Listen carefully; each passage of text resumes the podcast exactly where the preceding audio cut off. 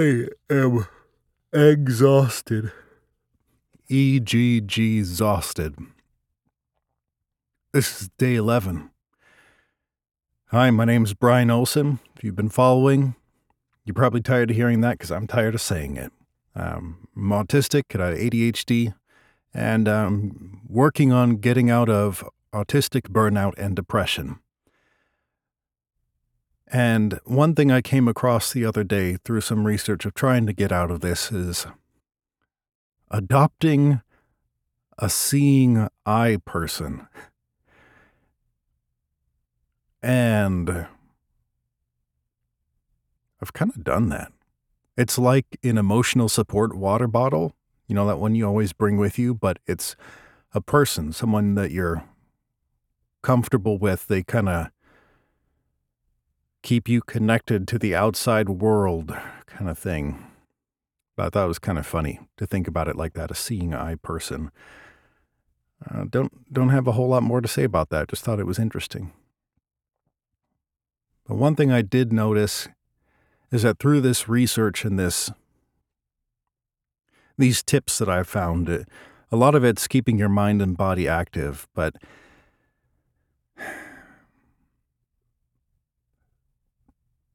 I saw another creator say this. They have a need for profundity in a way. And now it's not like I have to be a philosophical thinker or have these incredibly deep conversations all the time, but hate small talk. Think it's pointless. And there might be some merit to it, but I want to get down to the nitty gritty. Like, I, I don't know. I, why can't we just have deep conversations about things that mean something? But there's this need for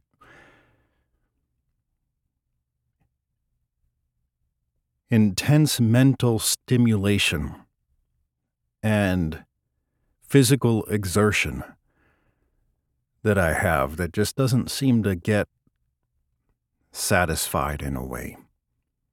So I started teaching myself how to read music again because forgot. It's been a while. Played cello a little bit.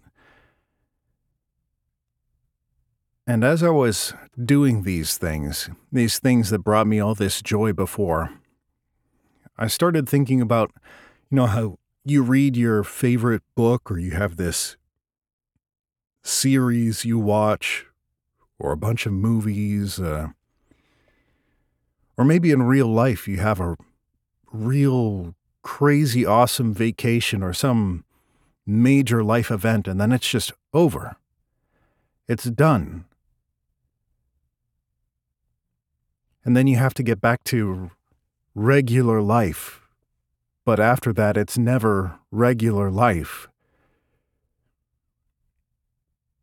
Those epic journeys that you were on, whether they were traumatic or whatever the case may be, changed your perception of reality. So you go back to what everybody else is doing, and it's just.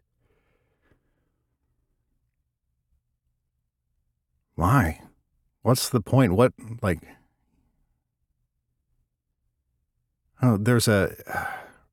It's like it punches you in your soul. It, it cuts deep inside of you, knowing that that adventure, in a way, is over. And yeah, there might be a sequel, but those ever any is good.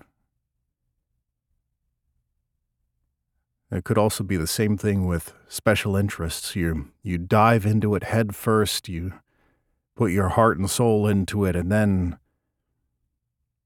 one day it's just gone. I want to say it's almost like mourning something, mourning a part of you that disappeared.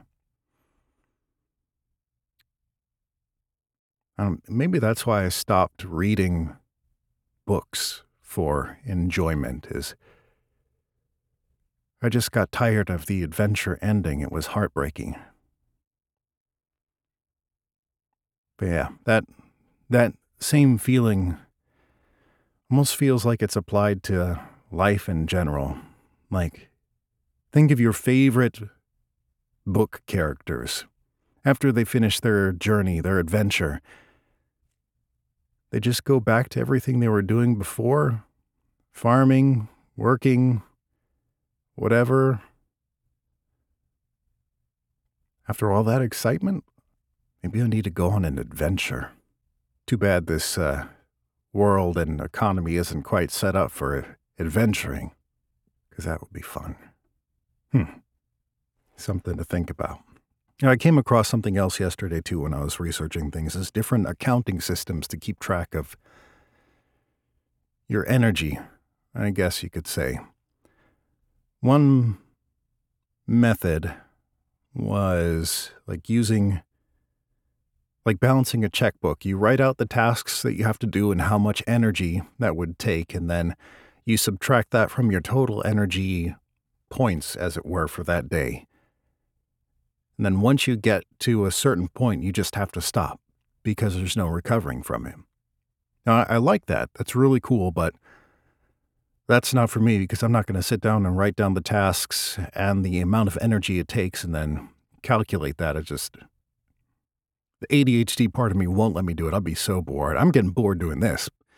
But no, I just want to see if I can do it. I'm over a third of the way there. The second system I came across was green light, yellow light, red light system, which I like a whole lot more, a lot more simple. Red light activities, high energy expenditure tasks. Yellow light, medium to neutral activities. Green light, restorative and recharging activities. So I might look into that one a little bit more and, and try that. Next one is Spoon's theory. You know, I didn't uh, I didn't look into that one. I kind of, mm, that one rubs me the wrong way. I don't know why. I think it's because there's the common trope that autistic people like the baby spoon or the small spoon. I don't. I like the big spoon. I don't want to sit there for 20 minutes to try to eat something it would take me two minutes to eat if I had a bigger spoon. Look, the big, the little spoon is like smaller than my thumb. I don't. Yeah, so I'm not looking into spoon theory. It's a little, that's petty, I guess, but you know. I like the red light, green light, yellow light system better. I feel like Louis Litt. Talking into a dictaphone about my feelings. Weird. Might try to do something fun today. Go to the range. Practice more music reading. Yeah. Mine's kind of blank at the moment, but looking forward to day 12. Keep at it, everyone. Keep at it.